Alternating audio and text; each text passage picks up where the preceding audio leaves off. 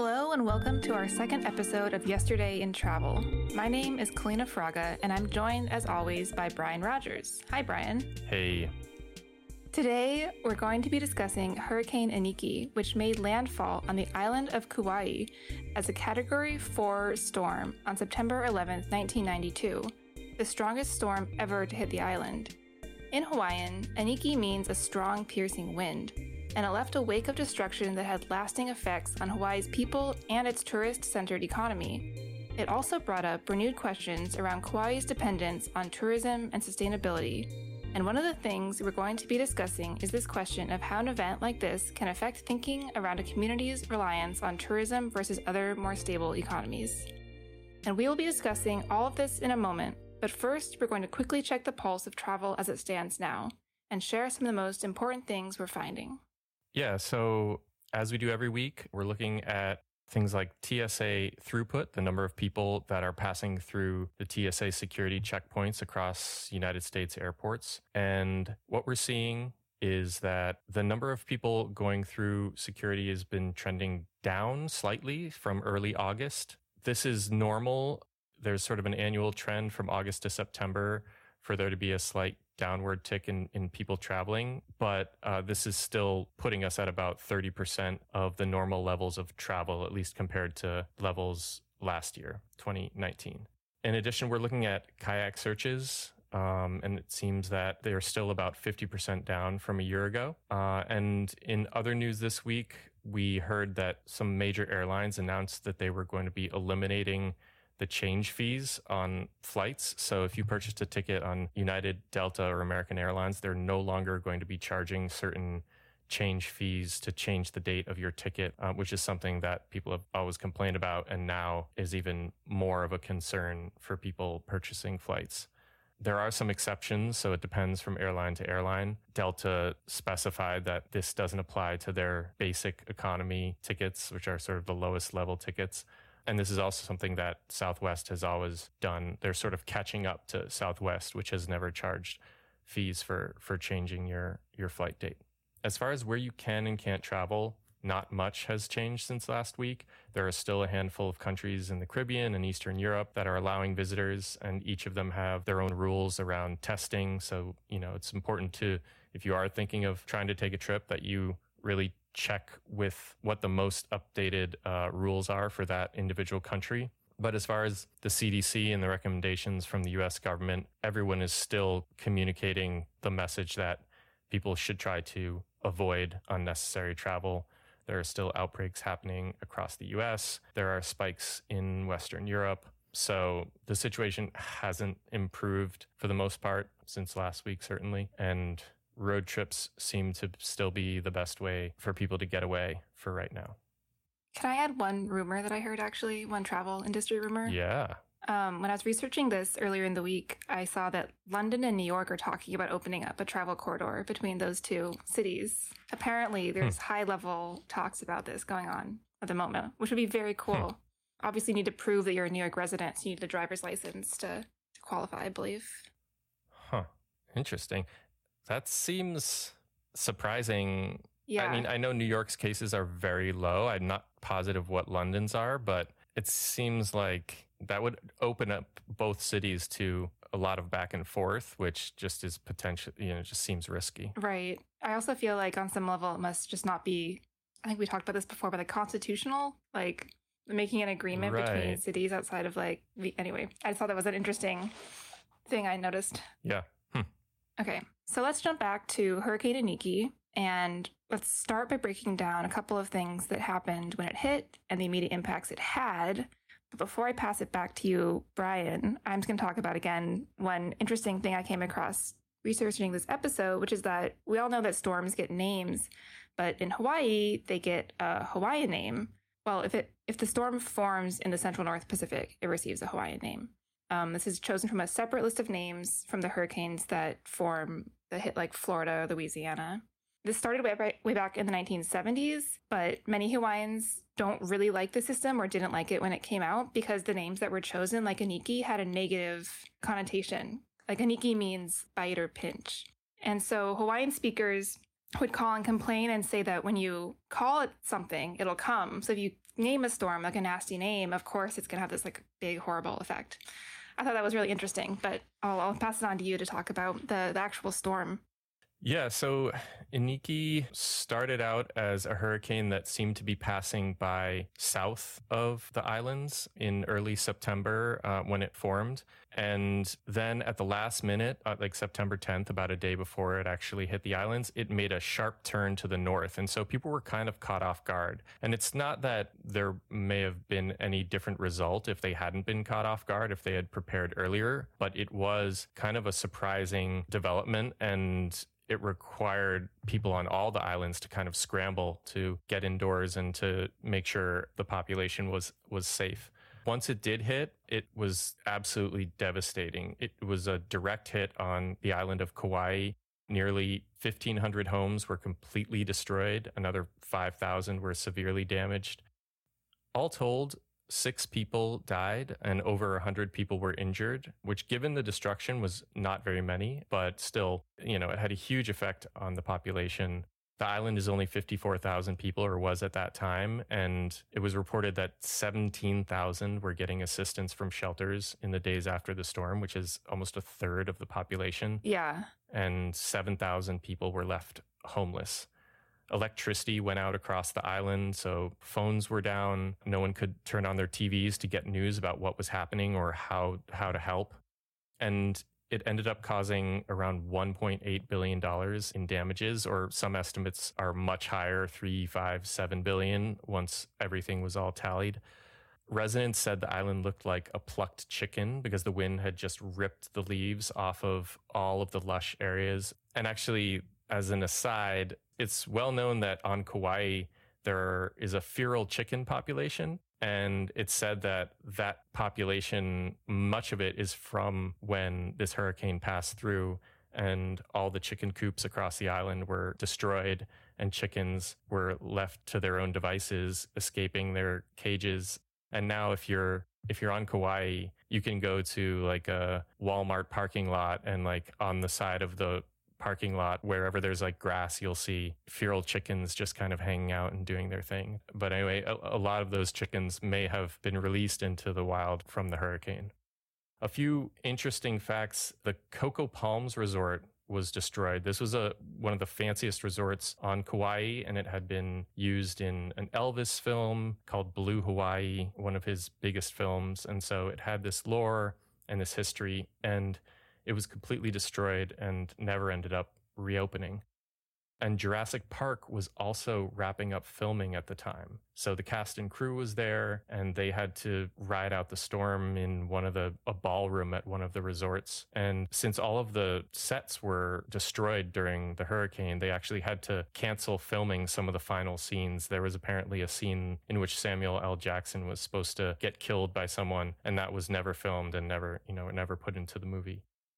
But actually, what was interesting to find was that they ended up being helpful during the recovery. You know, in the days following the hurricane, the film crew had all these generators that they had been using to do remote shots. So they donated those generators to people who needed them and they helped clear roads and they had, they had these, this manpower that could help out. So they ended up helping before they left.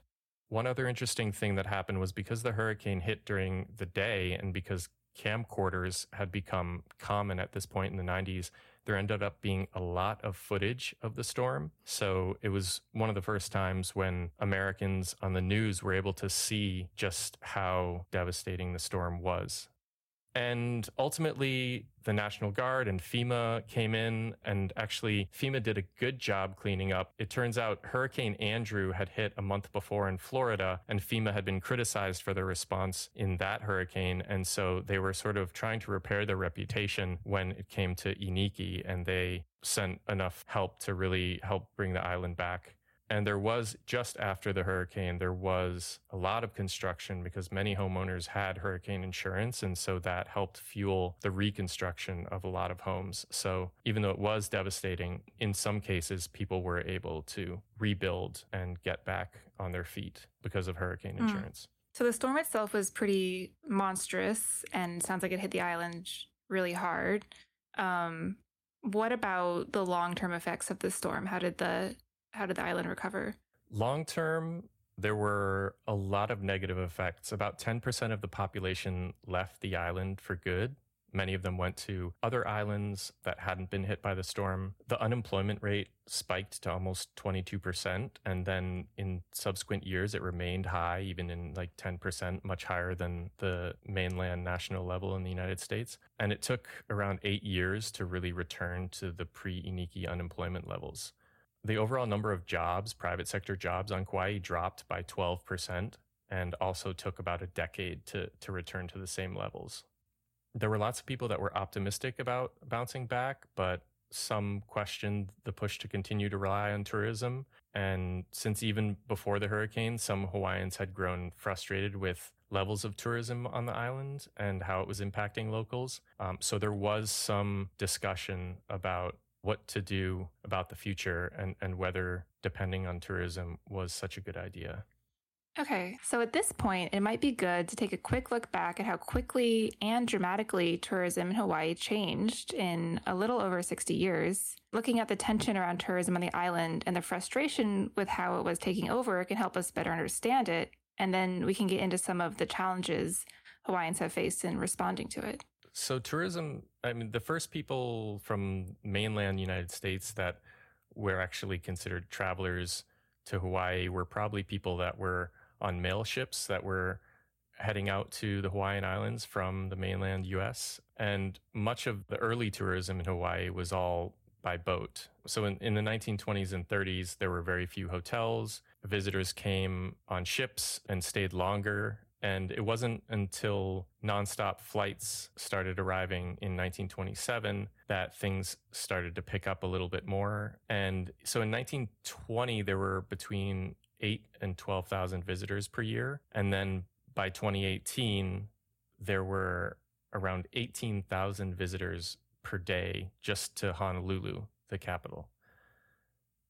Plane travel uh, started to become more affordable. And around 1967, there were around a million travelers visiting Hawaii. And by 1990, that number was at around 7 million. And now, 2019, the figure was at over 10 million. So there's just been a steady and rapid increase overall. And a lot of critics say that this has resulted in a higher cost of living. It's reduced wages since most people are working in the tourism economy, working in hotels. And there's been a commodification of Hawaiian culture and a loss of the of the culture and it's kind of turned into this very superficial thing. Mm-hmm. So in the 20th century things happened pretty fast for Hawaii. We'll jump back to 1992, where there seemed to be a moment after Hurricane Iniki where people thought they might be able to change or influence Hawaii's trajectory when it came to the tourism industry. Uh, today, this is a pressing question as places across the world both struggle with the new normal and wonder if there's a better way to approach tourism in a post pandemic world. So, what happened in, Hawaii in 1992 after the storm? After the storm, uh, there were more and more people um, calling out for change. And there was an organization started called the Hawaii Eco Tourism Association that has since changed its name to the Sustainable Tourism Association and they were pushing for Hawaii to adopt measures to limit over tourism and to start thinking a little more complexly about how their dependence on tourism was actually a detriment to the state. Many of the insurance companies um, that had paid out claims to the people who had lost their, their homes actually left the state um, because they didn't want to do business there because it had basically bankrupted them. And in response to this, the Hawaii state legislature actually created a hurricane relief fund that they started to to fund um, internally, but ultimately they never ended up using that money. It never amounted to much money, and insurance companies ended up returning about 20 years later. So it was never actually used. Also, the governor at the time did speak about diversifying the economy into communication, science, and technology, but there was still this overwhelming sense that tourism was still the base of their economy and would, would need to be, be focused on in order for them to recover fully, even despite there being risks to this increased reliance. And more recently, as tourism has increased more and more, especially on, on Kauai, there have been increasing calls for thinking about sustainability and and trying to come up with a, a, better way to deal with the increasing numbers of visitors on the island and the fact that their economy is becoming more and more reliant on this. But ultimately not a ton has has changed. And what that's meant is that the number of tourists has slowly crept back up to the levels that they were at before hurricane Iniki and that's left their economy susceptible to you know to storms but also susceptible to unexpected changes like covid-19 where now they're in a situation where it's as if all the islands have been hit by a hurricane. There's no one traveling there and unemployment has gone up dramatically in in Hawaii and and much more so in Hawaii than it has across the mainland uh, USA. With Hurricane Iniki, as well as floods that they had in 2018 on Kauai and now COVID, it seems like they've gone through several phases of drastic drops in tourism that both hurt the economy, but also remind permanent residents of how nice it is without so many tourists and how much the constant flow of tourism affects their quality of life and affects their natural lands and affects marine life. But there hasn't really been the combination of sustained community pressure funding and political will to actually create a plan that would shift the economic focus to other industries and ensure continued economic growth. And I suspect after COVID, the economic situation will be so urgent that will there'll be a similar pressure to ramp up tourism since it's the surest and best bet to getting things back to normal in the short term. It's kind of a catch 22 and it's the same for any economy across the world that's overly dependent on tourism. The economy can't expand into new areas until they're on a healthy footing, but they can't get on a healthier footing without prioritizing tourism. And so inevitably they sort of they can't escape the gravitational pull of of a tourism economy. Mm-hmm.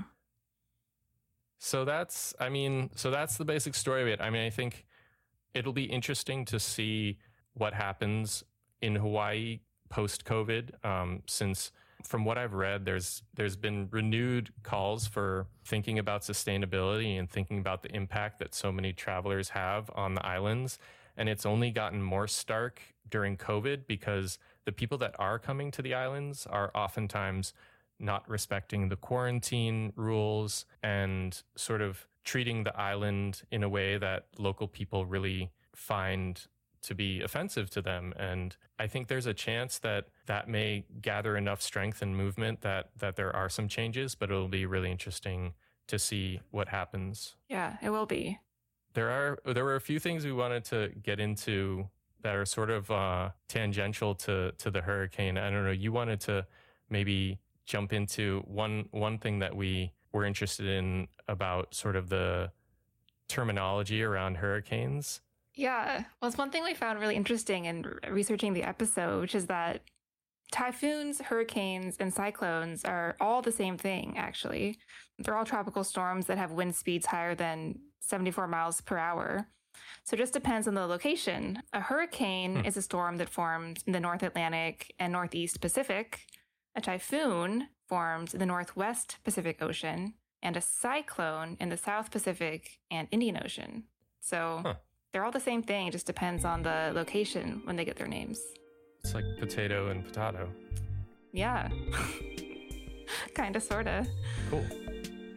All right, I think that does it. That's our show. Thank you for listening, and make sure to follow us on Instagram or Twitter at Yesterday in Trav. We'll be posting about future episodes as well as updates on what's going on with travel today.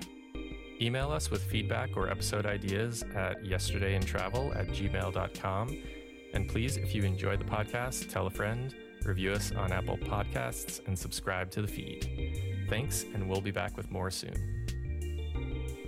Yesterday in Travel is sponsored by Via Hero, a platform that connects you to local travel experts who live where you're going.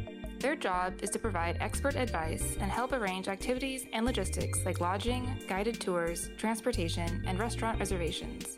They also share insider tips on hidden gems and activities that you might never find searching the web. When you hire a local, your money goes directly to them, and they help you plan a trip that is more fun, less expensive, and also directs your tourism dollars more evenly to the communities you visit, which helps to make your trip more sustainable. Plus, locals are the best way to help you navigate safely to avoid crowds and comply with rules so that you can have peace of mind and focus on enjoying your trip. Use the code YESTERDAY at checkout to get 10% off your next customized itinerary and guidebook.